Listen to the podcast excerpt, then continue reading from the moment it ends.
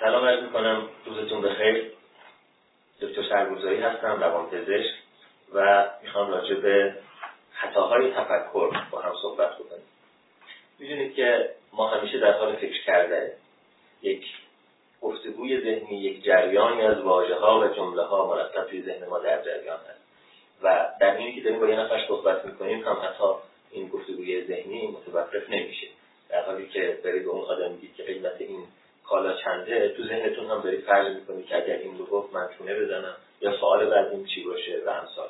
بنابراین حتی موقعی که داریم با دیگران گفتگو می‌کنیم هم این جریان تفکر ما وجود داره. انگار که گفته های اونها و اطلاعات محیط پیرامونی میره توی یک جعبه ای از افکار ما با افکار ما قاطی میشه و یه برونده رفتاری یه واکنش رفتاری از ما سر همینطور وقتی که داریم مشاهده می‌کنیم طبیعت رو تا یه گل رو می‌بینیم توی ذهنمون داریم میگیم چه گل زیبایی. در باز می‌کنیم میگیم بخش هوای خوبی. یعنی در واقع هیچ وقت یک مشاهده بدون یک جریان تفکر در ما وجود نداره. بنابراین اینکه چه هوایی بیرون باشه یا چه گلی رو ببینیم این به تنهایی واکنش ما رو ایجاد نمی‌کنه. اون گفتمان ذهنی ما که آیا این یه گل زیباست آیا این یه هوای خوبه یا اینکه ای وای با این هوای ابری امروز مسابقه فوتبالمون کنسل خواهد شد واکنش ما در مقابل پدیده های بیرونی واکنش به پدیده های بیرونی به علاوه سیستم فکری ما و حتی ما وقتی که در خواب هم هستیم به نوعی داریم فکر می‌کنیم. رویا دیدن ما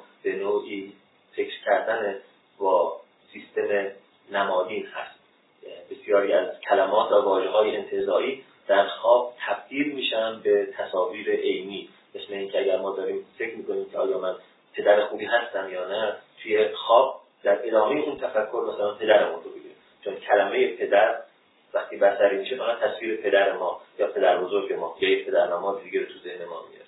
و همینطور کلمه خوب ممکنه یک مثلا کارت صد آفرین که روش نوشته خیلی خوب رو توی ذهن ما بیاره. در نتیجه ما توی خواب ببینیم که مثلا پدرمون یه کارت خیلی خوب دستشه و وقتی بیدار میشیم نمی‌دونیم چه این خواب رو دیدیم. و این تداوم تفکر ماست که توی خواب در واقع نمادین و بصری میشه. زبان بصری پیدا می‌کنه. در نتیجه شما می‌بینید که در واقع همیشه ما در حال فکر کردن. خب وقتی که همیشه ما در حال فکر کردنیم و افکار ما هستند که واکنش ما رو در مقابل دنیا ایجاد می‌کنن حالا اگر افکار غلطی توی ذهن ما وجود داشته باشه ما در مقابل دنیا واکنش های غلطی نشون میدیم و در واقع زندگیمون پر هزینه میشه هزینه هایی که خودمون برای زندگیمون ایجاد می‌کنیم. پس خیلی مهمه که ما راجع به تفکر درست و تفکر غلط فکر بکنیم. فکر کردن به فکر کردن. این چیزی که ادوارد دو بونو روانشناس پزشک و فیزیولوژیست اهل مالت رو می‌ذاره metacognition و فراشناخت این گونه تعریف می‌کنه. فراشناخت یا metacognition یعنی فکر کردن به فکر کردن. ما همیشه داریم فکر می‌کنیم. بیا با هم فکر کنیم ببینیم درست فکر می‌کنیم یا غلط داریم فکر می‌کنیم. خوشبختانه بیشتر کتاب ادوارد دوبونو به فارسی ترجمه شده. از همه معروفتر کتاب شش کلاه فکر کردن هست ولی غیر از کتاب معروف شش کلاه فکر کردن چند کتاب دیگه هم ادوارد دوبونو داره که به فارسی ترجمه شدن. شش الگوی فکر کردن شش مدال فکر کردن درس های درست اندیشیدن و تمریناتی برای سریع فکر کردن. اینها همه کتاب های ادوارد دوبونو هست. همینطور در مبحث شناخت درمانی هم در روان درمانی اساسا کار یک شناخت درمانگر یا cognitive therapist همین metacognition ه یعنی بیا ببینیم در موقعیتی قرار داری درست داری بهش فکر می‌کنی یا غلط داری براش فکر می‌کنی؟ یکی از تعلیماتی که روان درمانگر می‌بینه این هست که در طول روایت مراجع نیفته یعنی که مراجع یاد ما میگه من یک همسر خشن دارم و همیشه با خشونت با من رفتار خب یک آدم غیر حرفه‌ای در واکنش به این میگه که مثلا برو ازش شکایت. یا تو هم خشونت به خرج یا قرار کن به صدمه نزن این آدم غیر حرفه‌ای در واقع این پیشفرض رو پذیرفته کمتر این آدم خشن. در حالی که قطعا یک درمانگر و مشاور حرفه‌ای سوالش اینه که خشن به چه معنی؟ مصادیق خشونت برای تو چی هست؟ بعد وقت می‌بینیم که در واقع موقعیت درست توصیف نشده. یک همسر خشن وجود نداره و خشونت برای این آدم معنایی داره که خیلی خیلی شخصی و اگر من در مبنای روایت اون می‌خواستم به راهنمایی مشاور ارائه بدم در واقع در طوری میافتادم که اون خودش هم در اون طور افتاده.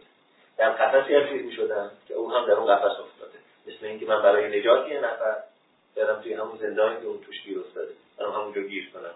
و طبیعتا یکی دیگه باید بیاد من نجات در نتیجه این یکی از کارهای یک روان درمانگر حرفه‌ای است که به اصطلاح کلمات گیر بده.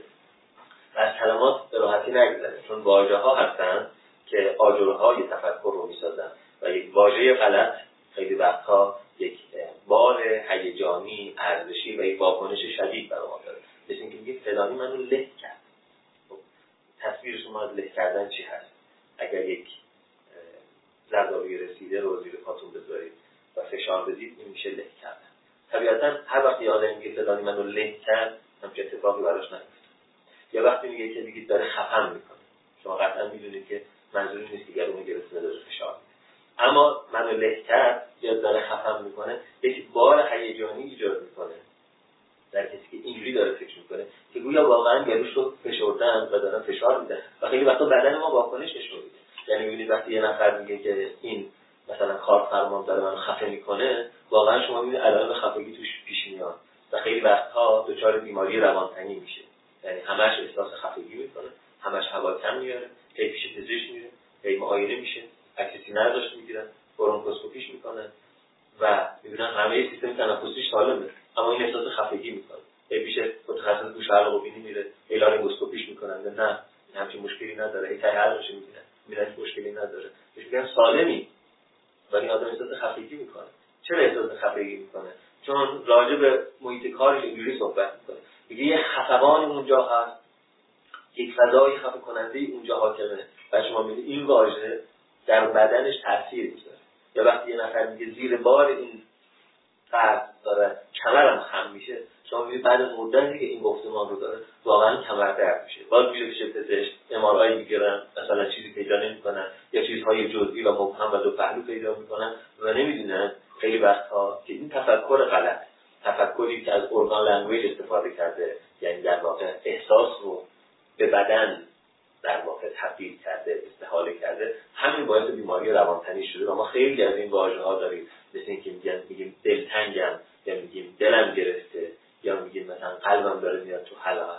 یا میگیم که شونم زیر این بار مشکلات داره مثلا میشکنه. این این واژه ها واقعا روی بدن ما تاثیر می‌ذارن پس خیلی مهمه که ما حواسمون باشه چه در محاوره با دیگران در دیالوگ چه در مکالمه با خودمون در یک مونولوگ ببینیم چگونه داریم فکر می‌کنیم. بنابراین شناخت درمانگرها تکلیف میدن به مراجعینشون که فکرات رو بنویس هر چیزی ذهنت میاد جریان آزاد فکر کردن. مثلا اگر یه نفر که باش قرار داری دیر کرده و تو حالت بده بنویس چرا حالت بده. بعد وقتی می‌نویسه می‌بینیم که توش می‌نویسه که حتما به من اهمیت نمیده.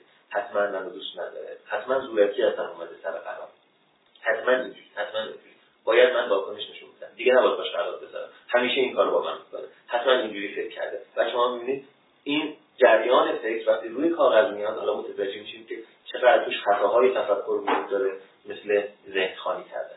بنابراین می‌خوام به خطاهای تفکر در واقع آگاهی پیدا کنیم. اما برای حل و فصل کردنش این آگاهی کافی نیست. حتما باید در کنار این آگاهی ما یه سری تمرینات انجام بدیم. مثل همون تمریناتی که شناخت درمانگرها به مراجعینشون میدن و میگن که افکار رو بنویس روی کاغذ بیاد چون وقتی افکار نوشته میشه و میاد روی کاغذ ماندگار میشه ثبت میشه و ما می‌تونیم بارها و بارها بهش نگاه کنیم. فکرها از ذهن ما خیلی سریع می‌ذاره یک جمله میاد توی ذهن من که حتما به من علاقه نداره. بعد ممکنه که بعدا فراموش کنیم چی باعث شد حال من بد بشه. اما اگر یاد بگیریم که برگردیم وقتی حالم بد شد و ببینیم چی داشتم با خودم می‌گفتم. با خودم تکرار کنم که وقتی موقعیت من تو ذهن من چی اومده احتمالا و آنها رو کاغذ بیارم اون وقت متوجه میشیم که خیلی از حالهای بد ما واکنش به موقعیت واقعی نیست بلکه واکنشی است به برداشتی که ما از اون موقعیت کردیم که اون برداشت برداشتی که اگر نقدش بکنیم و اگر چالش به خرج بدیم خیلی وقتا می‌بینیم که برداشتی است که خیلی درست نه.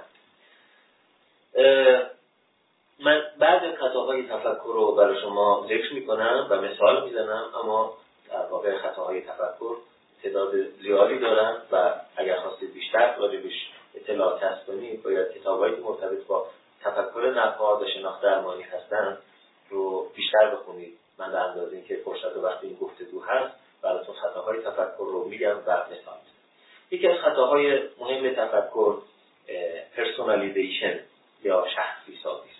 personalization و شخصی سازی یعنی اینکه ما وقتی که یک پدیده رو می‌بینیم خیلی شخصیش بکنیم یه همسایه رو بهش سلام می‌کنیم و او بدون اینکه لبخند بزنه به سلام می‌کنه و رد میشه. ما بگیم که از من بدش چرا از من بدش میاد؟ به خاطر اینکه شارژ ساختمون گیر داده از من بدش میاد حتی پیش خودش فکر کرده که من دارم سو استفاده می‌کنم. فکر کرده که من دارم زرنگی می‌کنم. ببینید اینکه این آدم شما گفتی سلام علیکم و یه لبخند. و اون کار سلام و رد شده خیلی علت داشته باشه. مثلا ممکنه که اون آدم امروزی اتفاق بدی براش افتاده. ممکنه فرزندش مریضه ممکنه که محل کار اخراج شده ممکنه اصلا افسرده است. ممکن خسته است. ممکن دیشب خوب نتونسته بخوابه. ممکنه یه دارو مصرف کرده که عوارض جانبیش باعث میشه که الان کرخت باشه کند باشه. نتونه جواب شما رو با لبخند بده و نتونه وایسته با شما صحبت بکنه. personalization یعنی من همه اینها رو می‌ذارم کنار و فکر می‌کنم که اتفاقات دنیای بیرون در رابطه با من هست. و در نتیجه شروع می‌کنم مرور کردن یک نشخوار ذهنی یک rumination اینجوری بوده نه اونجوری شاید اینجوری بوده شاید در نتیجه کلی خودم خسته می‌کنم. و کلی فرضیاتی میبافم که بر مبنای پیشفرض غلطه. یعنی چون پیشفرض این هست که این با بده این از من بدش میاد. پس کل زنجیره تفکر برای این مبناست. در حالی که اگر این پیش رو زیر سوال ببریم و ببینید این آدم در طول این روز با ده نفر دیگه برخورد کرده با اونا با نسبت سلام علیکم با اونا با نسبت احوال پرسی کنه. با اونها هم لبخند نزده. و میفهمم که موقعیت ربطی به من نداره. و کل این جریان تفکر یه جریان دیگه میشه. پس personalization یا شخصی سازی خطایی است که تعریفش این هست که ما پدیده های دنیای بیرونی رو خودمون ربط میدیم و در نتیجه در شروع کنیم خودمون گیر بدیم. این یکی از خطاهای تفکر خطای تفکر دیگری که می‌خوام راجبش صحبت کنم labeling یا برچسب زدن. برچسب یعنی چی؟ یعنی مثلا شما فرض کنید که می‌خواین اساس کشی کنید وسایل رو شروع می‌کنید توی کارتونهای توی جعبههای مقوایی چیدن خب طبیعتا یه جعبه پر ظرف میشه. در این ظروف با هم متفاوتن. یک ماهیتابه توش هست یک قابلمه توش هست. یه قهوه جوش توش هست. ولی شما که نمی‌تونید بنویسید محتویات این جعبه یک قهوه جوش دو ماهیتابه سه قابلمه چهار چهار فرض باشه چون یه برچسب توش می‌زنید که با واژه توش می‌نویسید ظروف آشپزخانه. روی جعبه دیگه برچسب می‌زنید کتاب ها در این کتاب ها یکیشون قصه است یکیشون لطیفه است یکی کتاب علمی. و شما می‌زنید کتاب ها یعنی در واقع شما میید کل محتویات یک جعبه رو یک برچسبش می‌زنید که به اختصار بدونید که توش چی هست. ولی واقعا وقتی قرار باشه که بچینید خونه رو متوجه میشید که خیلی چیزا تو این جعبه که بعضیش بعد اون و بعضیش بعد این ولی برای سرعت و سهولت ما مجبوریم خیلی وقتا برچسب بزنیم. گاهی این برچسب زدن و برای ما باعث دردسر میشه. یعنی یه نفر رو می‌خوایم توصیف کنیم میگه فلانی چه جور آدمی است؟ آدم تند و تیزی خب این آدم ضمن این که تند و تیزی یعنی واکنش های تند نشون میده ضمنش یه آدم ممکنه خیلی باهوش هم باشه. ضمن ممکنه آدم خیلی متعهد به کار هم باشه. ضمن ممکنه که آدم بذله‌گویی هم باشه. ضمن ممکنه که خیلی آش رشته خوب بتونه درست کنه. تو این زمینه تخصص ویژه داشته باشه. اما وقتی که شما می‌پرسید که مثلا فرض کنید که فریدون چجور آدمیست جواب این هست آدم تند و تیزی شما اساسا دیگه بقیه اجزای فریدون رو نادیده می‌گیرید. شما کلی از option ها کلی از فرصت ها کلی از حق انتخاب هاتون محدود میشه. حالا دیگه وقتی که می‌خواین آش رشته بپزید یاد فریدون نمیافتید.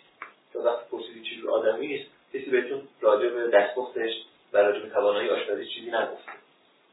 وقتی یک آدم تیزهوش لازم دارید برای هر یک مسئله یادش نمیافتید که اون شده آدم تیزهوش. نشده شده آدم تند تیز در نتیجه شما می‌بینید ما کلی اطلاعات رو از دست میدیم بعد واکنشمون به موقعیت ها چه واکنشی؟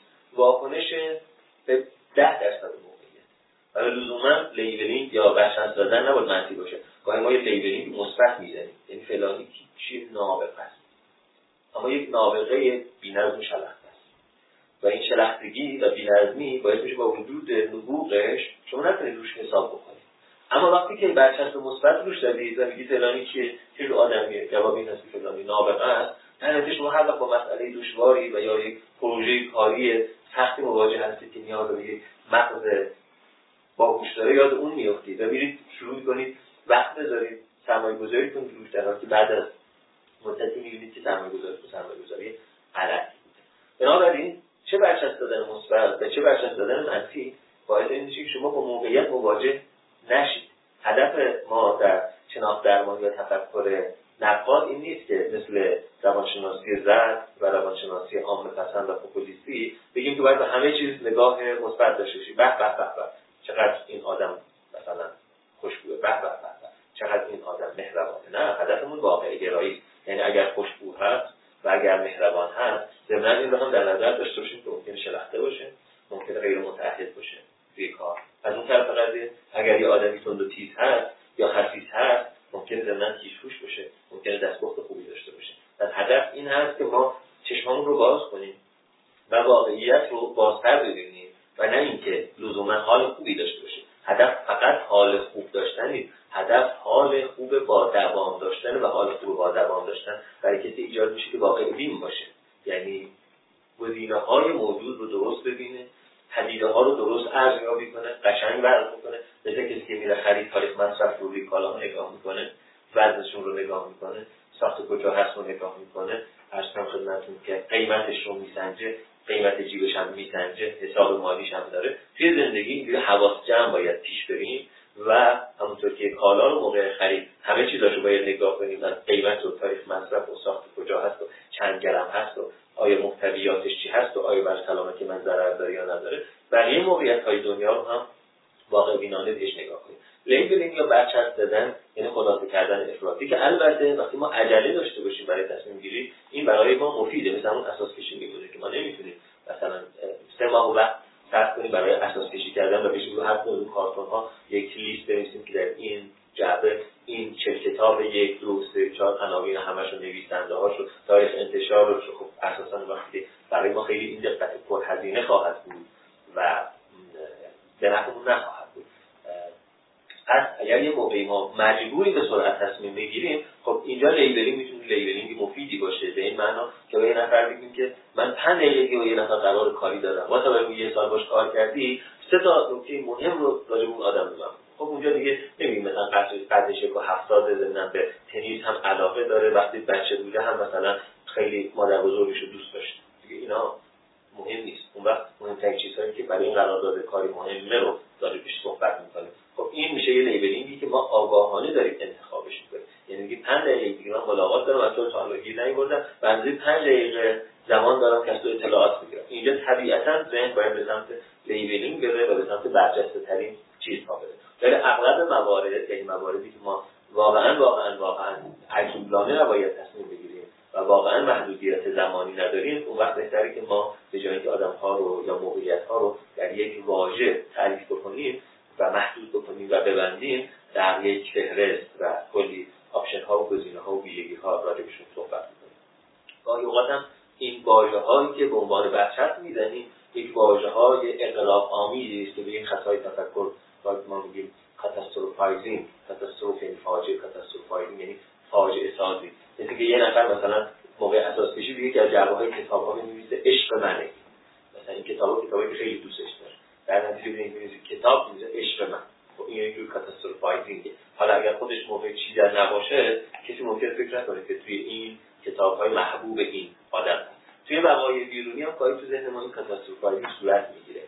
مثلا یه دفعه میگن که بدبخت شما واقعا جا می‌کنید که چه اتفاقی افتاده. و میشه چه اتفاقی افتاده؟ اگه بدبخت شدیم میگه چی؟ می‌خواستیم بریم با هم دیگه کباب بخوریم. این کبابی امروز تعطیل حالا مجبوریم بریم یک کبابی دیگه این اسمش بدبختیه میگه یک گرفتاری داشتیم. و این گرفتاری چیه؟ مثلا فرض کنید که باتری ماشینش جواب کرد. ولی اون وقتی که این در این کلمه گرفتاری داشته با یه زمان بدن شدید به کار می‌بره به نوعی که شما یه جایی گیر افتادی هیچ چاری نداری. یه زنگ زدی امداد خودرو اومده اونجا در باتری به باتری کرده ماشینتون رو روشن کرده بعدم گفته می‌تونید الان برید فلان جا باتریش عوض کنید. کل این فرایند مثلا یه ساعت وقت برده که خیلی گرفتاری محسوب نشده. یعنی شما گرفتار نشدید در موقعیت. پس برچسب ها خیلی وقتها برچسب هایی که هیجانی برای ما ایجاد می‌کنه غیر ضروری است هیجان برای زندگی ما لازمه. اما هیجان غیر ضروری فقط ما رو خسته می‌کنه. هیجان غیر ضروری فقط برای ما هزینه اضافی ایجاد می‌کنه. و فایده یعنی برچسبهایی رو به کار ببریم که هیجان غیر ضروری برای ما ایجاد بکنه و در واقع یه خطای تفکر محسوب میشه. یه خطای دیگر تفکر که باز زیاد دیده میشه emotional reasoning یا استنتاج هیجانی. مثلا میگیم فلانی قصد بدی داره. از کجا می‌فهمیم وقتی دیدمش احساس بدی اینکه من دوچار احساس بدی شدم یه مسئله درونی منه. اینکه من با دیدن یه نفر احساس بدی کردم اصلا به این معنا نیست که اون آدم قصد بدی داره. قصد بدی اون آدم رو بر مبنای عمل کردش. ما می‌تونیم بفهمیم. یعنی دیتاها و اطلاعات و در واقع اویدنس های محیط بیرون. مثلا بگی فلانی یک پشت سر بدی دو تو قراردادش فلان چیز رو رعایت نکرده. سه مثلا وقتی که اومد اینجا چنین کرد. چهار اینا که کنار هم بذاریم می‌فهمیم این آدم نسبت ما سوء نیت اما این ماجرا که چون من اونو که دیدم حالم بد شد پس اون آدم بدی چون من اونو دیدم مضطرب شدم پس اون قصد بدی داره. چون من اونو دیدم خلقم تنگ شد پس اون منو دوست نداره این اسمش از emotional reasoning یا استنتاج هیجانی که خیلی می‌تونه مضر باشه این ما به جای کسب اطلاعات محیط بیرون به گونه این به خواب میریم در بیداری و خواب می‌بینیم که شما به خواب برید و خواب ببینید که زلزله شده و وقتی که بیدار میشید در واقع رفتاری رو انجام بدید موقع زلزله آدم باید انجام یعنی بتونه لباس مناسب بپرید بیرون بعدی که بگم چرا با این لباس این این وضعیتی نیست تو خیابون و شما یه زلزله شده بعد زلزله نشده من خواب دیدم زلزله شده مثلا زلزله شده خب این emotional reasoning شبیه این میمونه این روزا به خصوص مد شده آدم ها میگن که انرژی منفی ازش گرفت و حالشون بد میشه میگن انرژی منفی ازش گرفت یا حالا برعکسش هم هست انرژی مثبت ازش گرفت و اصلا دیگه نگاه نمی‌کنه کالایی که به مرده بفروشه مثلا به درد من می‌خوره یا نه به این قیمت میارد یا نه برای مصرفش گذشته یا نه چرا اینو خریدی یه انرژی مثبتی توی فروشنده بود شما ببینید که مثلا سیبیلای فروشنده شما یاد سیبیلای مثلا داییتون انداخته داییتون خیلی دوست داشتید در نتیجه نمی‌دونید چرا این آدم دوست داره این میشه emotional وقتی بشینید خوبش نگاه کنید یک زنجیره از تداعی ها دومینووار تو ذهن ما راه میفته در کسری از ثانیه یک دو سه سبیل اون سبیل دایی دایی دایی مرد خوبی بود که احساس خوبی در نسبت این فروشنده اصلا مهم نیست کالا چی هست می‌خرم نه حتما به دردم می‌خوره از کجا می‌دونه به دردت می‌خوره فروشندهش انرژی مثبتی داشت اون انرژی مثبت نشون میده به درد من می‌خوره یا اون برای یه انرژی منفی به من دادی همسایه؟ چون انرژی منفی به من داد پس ما بدبخت میشیم. حالا اومده به حالا اون بدبخت شد. اشاره می‌دید ترکیبی از خطاهای شناختی. همه موشنال ریزنی انرژی منفی به من داد. یعنی من حالم بد شد بعد از اون طرف قضیه بدبخت شد خب طبیعتا واکنش شما یه واکنشی است که نه با واقعیت جوره و نه اینکه هزینه که شما می‌پردازید هزینه است که مقوم به است. از حیث هیجانی و حیث روانی ما هزینه می‌پردازیم که اصلا مقرون به صرفه نیست. emotional reasoning هم از معناش می‌شد که من بر مبنای هیجانی که پیدا می‌کنم واقعیت بیرونی رو مورد سنجش قرار میدم. مثلا اگه گرسنه هستم و میرم فروشگاه خرید اضافی می‌کنم. یک عبارت جالبی رو در یک کتابی خوندم که هیچ وقتی گرسنه هستی خرید نرید. یه دو لقمه نون بخورید شدت گرسنگیتون کم میشه بعد برید خرید. وقتی گرسنه هستی تو فروشگاه میگردید به هر کدوم این بیسکویت ها و مرباها و کیک ها و اینا نگاه می‌کنید فکر می‌کنید آه چه خوب بود اینو من بخورم بعد شما اینا میرید تو سبدتون بعد میرید خونه یکیشو که می‌خورید سیر میشید و بعد می‌بینید بقیهش اضافی است. و هم براتون ضرر داره یا برای جیبتون ضرر داره یا برای جسمتون ضرر داره یا برای فضایی که دارید ضرر داره. چون شما یک گرسنگی داشتی وقتی که رفتید اونجا یا تشنه بودی هی نوشیدنی خریدی هی نوشیدنی خریدی. و بعد در حالی یه لیوان کندی که شما خوردید دیدی بقیه زائد از یخچالتون براتون جا نداره. در نتیجه تصمیم گیری مبتنی بر حالتهای درونی حالتهای جسمانی حالتهای هیجانی در واقع یعنی اینکه ما موقعیت خودمون رو به نوعی موقعیت بدنی هیجانی خودمون رو ملاک قرار بدیم برای ارزیابی دنیای بیرون. مثلا من تب داشته باشم و اون هوا چقدر گرم پنجره ها رو باز کنیم در حالی من تب دارم. تداوی ضد تب بخورم یا باید آنتیبیوتیک بخورم ببینم بخیر این تب علتش چی هست. اما من فکر کنم چون من گرممه از هوا گرم. چون من لرز دارم پس اساسا هوا سرد. حالا هرچون من نشون بدم این دوازده. یا نشون میده هوا 22 درجه سانتیگراد. یا نه سنج قرار شما همه مریضید چون من سردمه هوا حتما سرد. مثلا زمستون شد هرچی ما نشون میدن که ما الان سی تیر ماه واقع شده. میگه نه زمستون شده. چنین چیزی رو به شکل انقلاب‌آمیز بیان می‌کنن و تنظامی ولی توی زندگیمون چنین چیزهای زیاده. دوستم نداری از کجا می‌فهمی دوستت ندارم من می‌گیرم. من دارم حستو می‌گیرم. انرژی تو می‌گیرم. بعد ببینیم که چون من یه تغییرات هورمونی پیدا کردم خودم افتاده پایین. حالا هر کی بغلم باشه میگم اون دوستم نداره. اما به این فکر نمی‌کنم که من اساسا هیجان منفی دارم. اساسا من دان شدم. اساسا حالم بده. فکر می‌کنم که حالم بده. چون من دوست ندارم. این میشه ایموشنال ریزنی که شما توی ارتباط های نزدیک و صمیمی خیلی این رو می‌بینید آدم هایی که حالشون بده روابطشون با دیگران هم مختل میشه. چرا؟ چون فکر می‌کنه حال بدش یک مبنای استنتاجی که اون منو دوست نداره. اون داره از من استفاده می‌کنه. اون من می‌خواد به من صدمه بزنه. و در نتیجه واکنشی نشون میدن که انگار این واقعیت هست تو دوست نداری منم می‌دونم تو چیکار کنم تو من صدمه بزنی من از پاتک قبل از حمله می‌زنم به تو بعدت میاد پس من توی چایی تو یعنی ما شروع می‌کنیم به واکنش نشان دادن مبتنی بر هیجانات خودمون. ولی فکر معنی ایجاد حالا که تو چایش فکر میریزی حالا که شما ضد حمله می‌زنید قبل تو حمله کنه حالا واقعا با شما بد میشه دیگه. حالا واقعا از من خوشش نمیاد دیگه. بعد میافتیم تو سیکل معنی این حال هیجان بده بدتر میشه واکنش من بدتر میشه واکنش من بدتر میشه. و شما می‌بینید مبنای همه این جنگ ناشی از این بوده که من حال بد خودم رو مبنای استنتاج راجع به دیگران قرار دادم و این در واقع emotional reasoning و خطاهای ناشی از emotional reasoning که خیلی خیلی شایع هست و خیلی خیلی باعث تصمیمات غلط میشه. یک خطای تفکر دیگه. خطای تفکری است که بهش میگیم jumping to conclusion پریدن به نتیجه گیری. یعنی شما در واقع یه سری داده ها دارید اما اون داده ها هنوز برای رسیدن به نتیجه گیری کافی نیست. ولی شما اون فضای خالی رو سریع با هل دادن به نتیجه پر می‌کنید. مثلا فرض کنید که شما بگید که کشور ایران یک میلیون و 648 هزار و 195 کیلومتر مربع مساحت داره. غلطه درست. بعد شما بگید که چقدر جمعیت دارید ایران مثلا 70 میلیون. خب پس من یک میلیون و 648 هزار و 195 کیلومتر مربع تقسیم می‌کنم بر 70 میلیون. و هر ایرانی اینقدر متر زمین می‌رسه.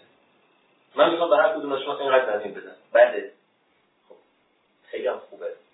ولی شما دو تا داده فقط بوردید تو این معادله. یک مساحت ایران. دو جمعیت ایران. ولی این زمینی که به ما داده میشه آیا این زمین جاده نمی‌خواد. بعد آب نمی‌خواد. برق نمی‌خواد. سوخت نمی‌خواد. اگر که اینها نباشه شما بگید برو وسط کبیر لوت. 200 کیلومتر که بریم اینجا 4000 متر زمین مال توه. خب من زمین می‌خوام چیکار بکنم؟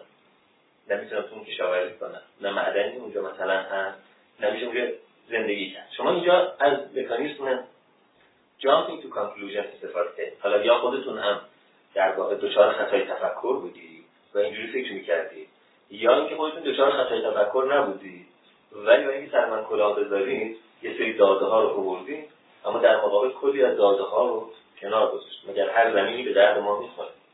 و تازه اگر امکانات این باشه که ما بریم اونجا خونه بسازیم آیا تا چه حد ما می‌تونیم توی اکوسیستم و طبیعت و بریم دستکاری کنیم؟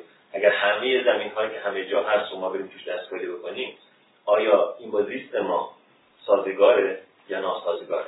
در نتیجه جامپینگ تو کانکلوژن از اینجا ایجاد میشه یا پریدن به نتیجه گیری که شما از اطلاعات درست استفاده می‌کنید ولی بعد اون اطلاعات درست رو یه جای خالی رو خالی می‌ذارید میپرید به نتیجه گیری. و چون کسی که در واقع در مقابل قرار داده اون اطلاعات درست در واقع ذهنش رو مشغول می‌کنه متوجه اون جای خالیه نمیشه. خیلی وقتا در بازاریابی از این استفاده می‌کنن. مثلا میگن بدن شما در روز نیاز اینقدر کلسیوم داره. محصول ما اینقدر کلسیوم داره. نتیجه گیری شما باید هر روز این بخورید. در حالی که این کلسیومی که در محصول ما هست مثلا ممکنه کلسیوم قابل جذب نباشه. همین کلسیوم که قابل جذب نیستن. این محصول ما ممکن در مقابل اون کلسیومی که داره مثلا آلودگی داشته باشه به سو به جیبه غیر قابل مصرف همین جامپینگ تو کانکلوژن یعنی یک بدن شما اینقدر کلسیوم لازم داره. دو ما اینقدر محصول این کلسیوم داره. سه و شما در روز نیاز دارید یه قطعی از این محصول ما رو بخورید تا نیازتون به کلسیوم رفت بشه. اما کلی داده اونجا در واقع نادیده گرفته شده. این یکی از خطاهای تفکره که توی در واقع بازاریابی غیر مسئولانه یعنی در واقع کلاهبرداری که حالا گاهی از عرصه اقتصاد صورت می‌گیره گاهی در عرصه سیاسی صورت می‌گیره که بهش میگیم social marketing یا بازاریابی اجتماعی. یعنی محصول به ما فروخته نمیشه بلکه یک سبک زندگی به ما فروخته میشه یک ایده به ما فروخته میشه یک انتخاب به ما تحمیل میشه. در ما فکر می‌کنیم که خیلی عاقلانه انتخاب کردیم ولی توش jumping to conclusion یا پریدن به نتیجه گیری وجود خطای تفکر دیگه که می‌خوام بهش اشاره کنم خطای تفکر همه یا هیچ هست. آل or همه یا هیچ. این خطای تفکر رو من اسمش خطای تفکر خطای تفکر شاگرد اولی یا نمره 20 هم می‌گذارم. چون بعضی از شاگرد اولها شاگرد اول بودن اینقدر مهمه که اگر شاگرد دوم بشن ممکنه دیگه درس رو یا این اگر به جای نمره 20 نمره 19 بگیرم دیگه میگن من مثلا استعداد ریاضی ندارم. در حالی که یه آدمی نمره 15 گرفته اصلا نمیگه من استعداد ریاضی ندارم. اما یکی نمره 19 گرفته میگه من استعداد ریاضی ندارم. چرا؟ برای اینکه مبنا رو گذاشته بر 20 یعنی میگه false reference یا reference غلط منبع غلط. این اگر من موفقیت رو با نمره 20 تعریف بکنم حالا 19 برای من یعنی شکست. 18 برای من یعنی فاجعه. 17 برای من یعنی مرگ خودکشی.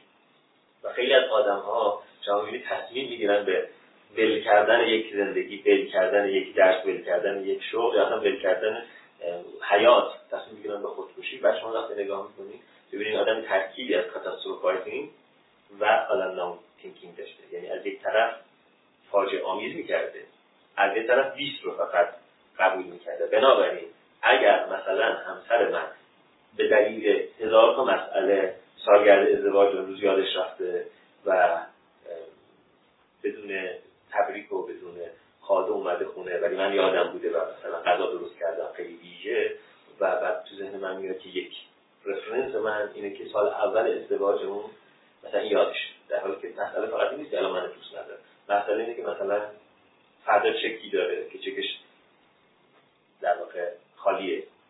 بارش نتونسته بکنه. و ضمنا مثلا فرض کنید که یک کمردرد شدیدی هم داره که سه ماه داره اذیتش می‌کنه. و امروز یک مسئله کاری هم براش ایجاد شد. اما من دارم personalization می‌کنم. میگم منو دوست نداره که سالگرد ازدواج رو یادش دو reference من این از دوست نداشتن چه مثلا سالگرد ازدواج هفت سال پیشه بود. در حالی که اون هفت سال پیش خیلی متغیر و فرق غیر از و غیر از مثلا در شرایط مالی دیگری بوده که خیلی راحت کادو میخریده. الان یه بحران اقتصادی پیش اومده که ربط به اون نداره ولی به هر حال اون هم درگیرشه و کادو خریدن براش مشکل شده. سوم یه چیز دیگه چهارم یه چیز دیگه. ولی من ترتیب می‌کنم. personalization رو میگم. خب من دوست نداره.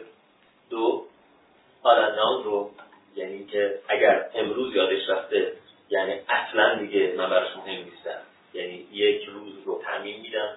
افراطی. و میگم پس اصلا حتما من دوست نداره اگر امروز رو یادش رفته. بعد catastrophizing هم می‌کنم. میگم که این یعنی که ما به بنبست رسیدیم این یعنی ما ته خط. این یعنی رابطه عاشقانه ما. مرد.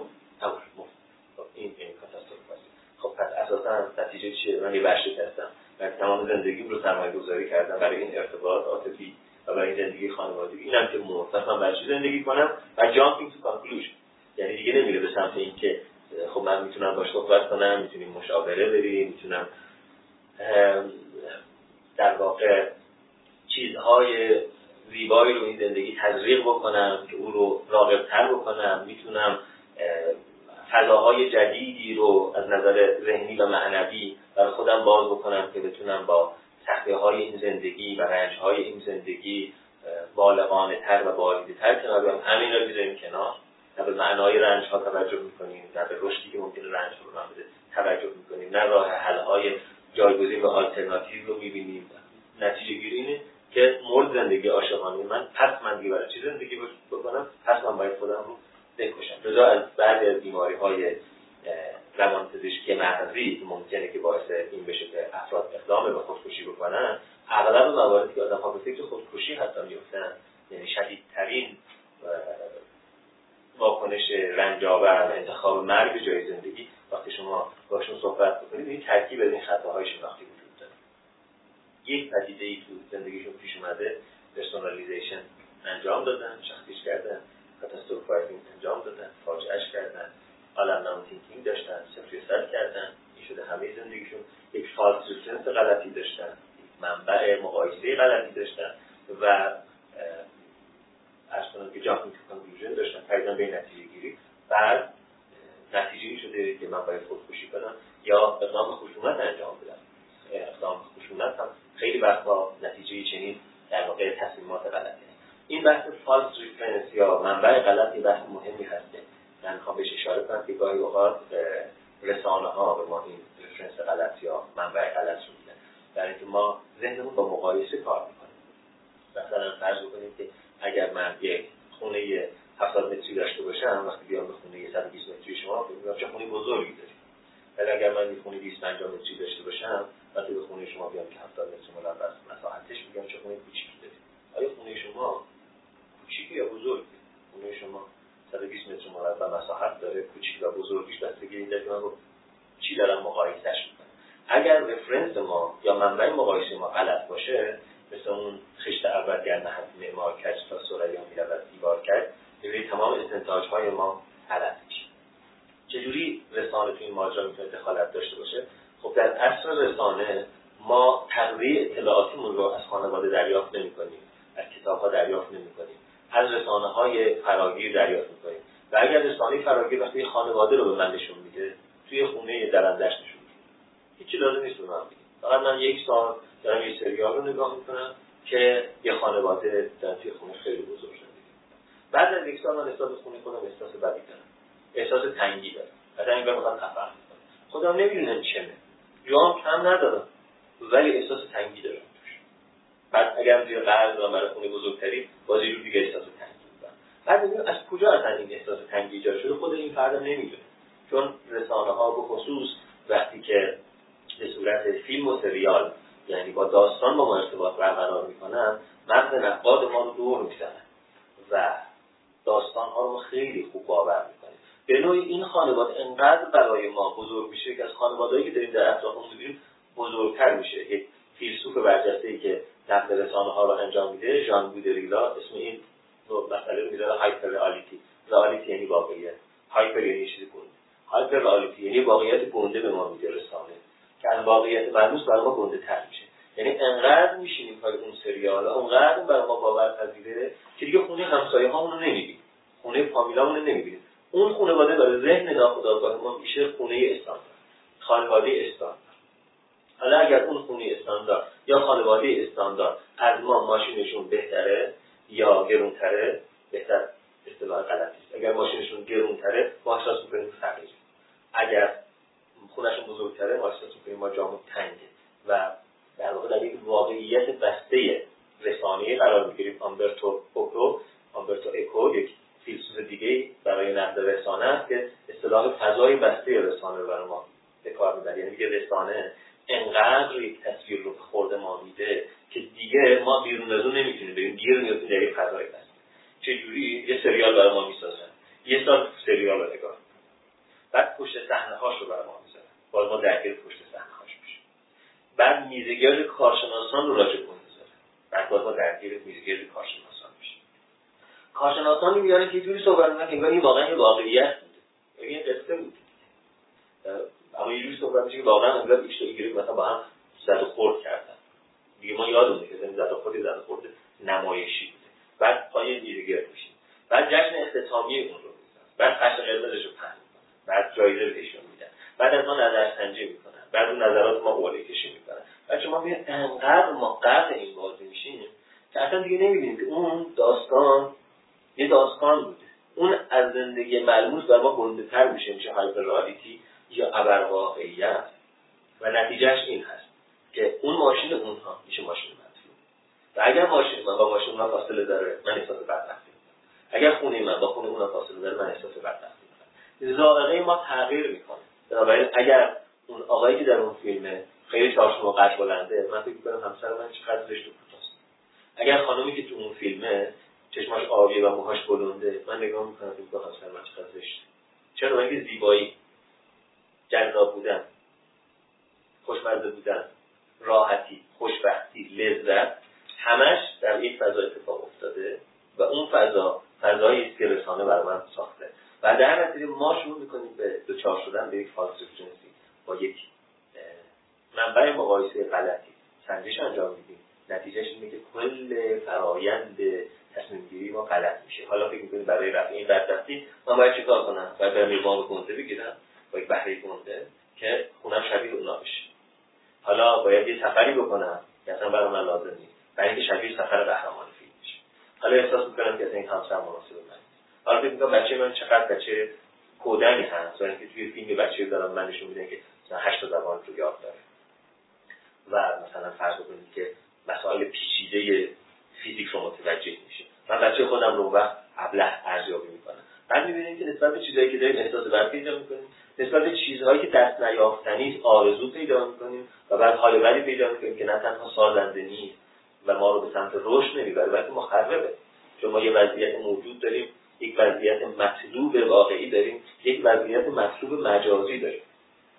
کارن هورنای روانکاو آلمانی سه اصطلاح رو به کار خیلی جالب هست یکی اصطلاح real self من همونطور که هستم. یه اصطلاح یا من واقعی. یه اصطلاح true self یعنی من حقیقی. یعنی آن چیزی که غایت رشدی من هست. بالاخره یک بذر کاج می‌تواند تبدیل به یک درخت کاج بشود. یه چیزی که چند گرم وزنشه تبدیل بشه به یه چیزی که ده ها کیلو وزنشه و چقدر زیبایی داره و چقدر خاصیت می‌تونه داشته باشه. خب بنابراین real ش این بذر چند گرمی است. تروش اون حقیقتش اون چیزی که در این مستطره و بالقوه است و اگر بالفعل بشه خیلی بزرگتر میشه. بنابراین هر کدام از ما در وضعیت موجود می‌تونیم وضعیت بهتری داشته باشیم. به قول ژان سخنگوی اگزیستانسیالیسم انسان هست آنچه که نیست و نیست آنچه که هست. انسان بالقوه است. انسان همیشه می‌تونه چیز دیگری باشه. اما این چیز دیگر کدوم چیز هست؟ اون قایت رشدی من هست. یا استاندارد یک جامعه است که ممکن اون جامعه اگر بیمار باشه استاندارد بیمار بده به ما. من خاطر مراجعی داشتم که ایشون خیلی اصرار داشت که بعد از اینکه اعتیادش قطع شده بود اصرار داشت که داری من بدین تو چاق بشن. من بهش گفتم آخه اصلا بعد سن سال شما که چاقی بیماری اینم خیلی بهتر اعتیادی چرا می‌خوام چاق بشین بعد فهمیدیم ایشون در جمع تجاری که میشینه یکی از ملاک های موفقیتشون شکم گنده است. به من گفت که من از حیث سیاسی باید چاق بشم. آقای دکتر تعجب کرد بعد فهمیدم که آره اونجا منظور درون نردبان قدرت وقتی دور هم میشینن یکی که شکمش گنده نیست در اون رفرنس غلط تصور میشه که این پایینتر از نظر مالی. خب اگر تصور مالی باشه سلامت یا موفقیت شکم گنده بودن شما اون جامعه جامعه بیماره و شکم گنده بودن یکی از ملاک های رشد محسوب میشه در اونجا. خب بعد در این مقایسه طبیعی اون آدم به سمت حرکت به سمت یک رشدی رو تو ذهنش میاره که اون رشد شکم رشدی نیست. اون خودش یک بیماری این رو تا بهش میگه imaginary self یا در واقع یک خویشتن تخیلی. رسانه برای ما یک خویشتن تخیلی ایجاد می‌کنه. من فکر می‌کنم با عمل کردن بینی با چه تغییرات پلاستیک و جراحی پلاستیک توی چهرم توی اندامم فکر می‌کنم با برند یا مارک لباسی که تنمه من رشد می‌کنم. که اون ممکنه مسیر رشد من نباشه. نه اینکه لزوما مسیر رشد هیچ کس نیست ممکنه مسیر رشد یه نفر باشه. چون آدم ها تیپ های مختلفی هستن رسالت های رشدی مختلفی دارن استعدادها و تلنت های مختلفی دارن. در همون چیزی که برای من یک قایت حقیقی است. یک قایت رشد انسانی معنوی است. همون ممکنه برای یک نفر یک مقصد غلط محسوب بشه. اما رسانه تبدیل می‌کنه در واقع تولید می‌کنه یک کلام روایت و کلام روایت به معنای این هست که یه زندگی استاندارد می‌سازه که همه باید مثل این بشن مثل یونیفرم. همه باید یونیفرم داشته باشن. و بنابراین همه تلاش می‌کنن برای رساندن یه قایتی که ممکن قایت رشدی اونها نباشه. و این فالس یا این مرجع غلط ممکنه باعث بشه که از رشدشون بمونن و زندگی های پر از رنج و پر از هزینه داشته باشن. بنابراین خطاهای تفکر رو ما اغلب یاد می‌گیریم. اگر یه مادری مرتب لیبلینگ داشته باشه و مرتب این اصطلاح استفاده کنه که مثلا داغون شدم من داغون کردی خفن کردی من تلکوندی من له کردی من نمی‌دونم شکستی. خب طبیعتا این گفتمان چیزی که فرزندشم یاد می‌گیره. بعد اینکه فرزندشم در یه اتفاق می‌گیره من شکستی. من له کردی خفن کردی داغونم کردی. اما اگر در یه خانواده دیگه لیبلینگ کم استفاده بشه خب بچه ها هم کمی استفاده می‌کنن. یعنی خیلی مهمه که ما در حال باز تولید کردن چه گفتمانی هستیم. باز اینجا بحث رسانه خیلی بحث مهم میشه یعنی رسانه می‌تواند گفتمان غلط ایجاد بکنه. گاهی اوقات رسانه‌ای که ما گوش می‌کنیم میشنویم یا داریم تماشاش می‌کنیم توش گفتمان غلط رایجه گفتمان غلط فقط این نیست که واژه غلط به کار ببریم. و مثلا به جای گرم از کیلوگرم استفاده کنیم یا به جای مثلا کیلوگرم از گرم استفاده کنیم. واژه غلط خیلی وقتا به معنی خطاهای شناختی رسانه اگر خطای شناختی داشته باشه اگر تعمیم افراطی بده اگر قهرمان ضد قهرمان بسازه توی فیلم نفر قهرمان خوب مطلقه. اصلا اشتباه نمی‌کنه. اصلا خطا نمی‌کنه. هم خیلی اخلاقی رفتار هم خیلی قدیم هم خیلی باهوشه هم موفق میشه. خب این هم تزیین تفکر همیاری چه یه ضد قهرمان هم اون ضد قهرمان. هم زشته هم خشنه هم ابلهه هم چارچوب اخلاقی نداره. همه چیزش بده. سیاه سفید سفید سیاه. نتیجه تفکر همیاریش ما ترجمه میشه. لیبلینگ به ما ترجمه میشه. پس خطاهای تفکر آموختنی است. خانواده ها و امروز از رسانه رسانه ها تفکر سالم رو به مردم بدن. می‌تونن تفکر بیمار رو به مردم بدن. و ما باید حواسمون به این جمع باشه. که چه تفکری به ما داره داده میشه و با نوشتن افکارمون و با در واقع غلطگیری خطاهای تفکرمون که براتون مثال زدم و براتون بحثش کردم هی آگاه بشیم به اینکه اینجا من دارم درست میاندیشم یا اینجا دارم خطا میاندیشم. آگاهی و غلط فکر کردن باعث این میشه که خودمون رو بگیریم. وقتی که مبتنی بر یک جریان فکری غلط داریم یه تصمیم بزرگ برای زندگیمون می‌گیریم یا داریم هزینه بزرگ بر زندگیمون می‌پردازیم. پس چون ارتباط ما با دنیا از فیلتر زبان و از فیلتر محاوره است که ما در ذهنمون در جریان هست و تصمیمات ما توی زندگی واکنشی نه به جهان واقع بلکه به جهان ذهنی ما باید خیلی حواسمون به جهان ذهنی خودمون جمع باشه خودکاوی کنیم خودمون رو مرتب مورد در واقع بازبینی قرار بدیم افکارمون رو بنویسیم مسیر تصمیماتمون رو بنویسیم چی شد که امروز من به این نتیجه رسیدم که می‌خوام مبلمان خونم رو عوض کنم واقعا چی شد یه نفر به من زنگ زد مبلمانم دارم عوض می‌کنم خونه من به مبلم نگاه کرد و گفت که البته اینا دیگه مثلا الان مد نیست. یا اینکه سریال نگاه کردم تو جلوی مبلمان دیگه. یا اینکه مبلمان خونه مندرس شده. هزینه تعمیرش از هزینه خرید یک مبلمان دیگه بیشتر شده.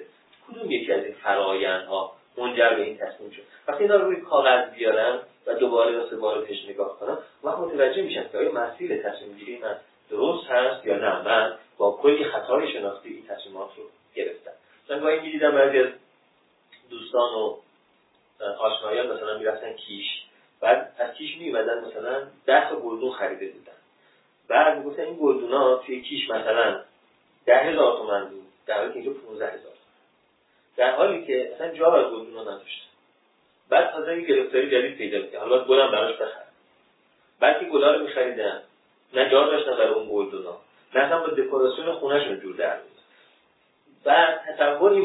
10 تا گلدون می‌خرن که هر کدوم اونجا در 5000 تومان ارزش تر فکر می‌کنه 50000 تومان برد کرد. یا که اصلا این گلدون نیاز نداره بنابراین 10 تا 10000 تومان 100000 تومان ضرر کرد. 100000 تومان ضرر کرد. خیال می‌کنه 50000 تومان برد کرد. حالا ببین ارقام می‌دونه ارقام واقعی نیست چون من داشتم زمانی حرف می‌زدم که با 10000 تومان می‌شد چیزی خرید. به هر فکر می‌کنه که برد کرده؟ در حالی که دو برابر اون فکر می‌کنه برد کرده زیان کرده. و انقدر این سیستم رو ادامه میده که گلدونه رو می‌خره بعد باید فکر گله باشه. بعد که میره زیر گلدونه باید باشه. بعدش به این نتیجه خونمون کوچیکه. بعد کلی گرفتار می‌کنه خودشو. ولی باید خونم رو بزرگتر کنم شاید گلدونام جا نمیشه. کتابام جا نمیشه. بعد از می‌پرسم که این کتاباشو چند چند تاشو در سال گذشته خوندی؟ و چند تاش در سال آینده خواهی خون جدا از کتابهایی که مرجع و باید داشته باشه مثل لغتنامه مثل دیکشنری مثل درسنامه ها بقیه اینها چند تاشو خوندی؟ در سال گذشته چند تاشو خواهی خوند؟ در سال آینده. بعد می‌بینیم که اصلا 80 درصد این کتاب ها کتاب است که قرار نیست خونده بشه. و بر مبنای این کتاب ها تصمیم به این باید خونه عوض بشه.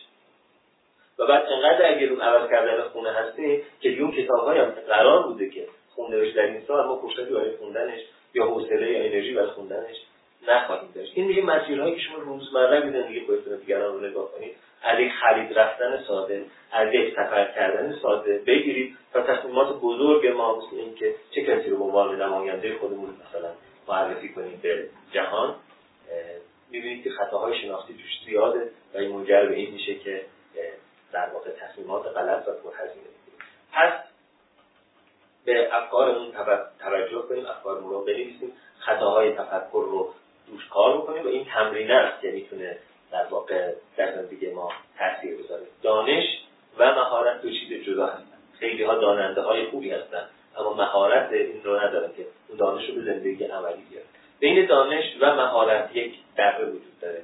که این دره رو فقط با یه چیز میشه پر زد اون تمرین تمرین یعنی الان که دانش رو یاد گرفتیم اون دانش رو بلافاصله بیاریم به یه تمرین عملی به نوشتن افکارم به غلطگیری افکارم به بازنویسی افکارم به کشف اینکه چگونه دیگر می‌توانم فکر بکنم به مشاهده کردن اطرافم که خطاهای شناختی چجوری وجود داره به خوندن اخبار و در واقع روزنامه ها و کشف کردن خطاهای شناختی که توش هست به نگاه کردن نقاد به رسانه و کشف کردن که چقدر فالس توش هست چقدر گفتمان غلط چقدر قول دادن ما به نتیجه های غلط توشه. اگه این رو کار بکنیم وقتی دانش تبدیل به مهارت میشه. در این صورت این دانش مثل کتابهایی که در قفسه کتاب میمونه و خاک می‌گیره و میپوسه این دانش توی مغز ما میمونه ولی زندگی عملیمون رو تغییر خیلی ممنون از توجهتون حوصلتون امیدوارم که روز به روز زندگیتون به سمت رشد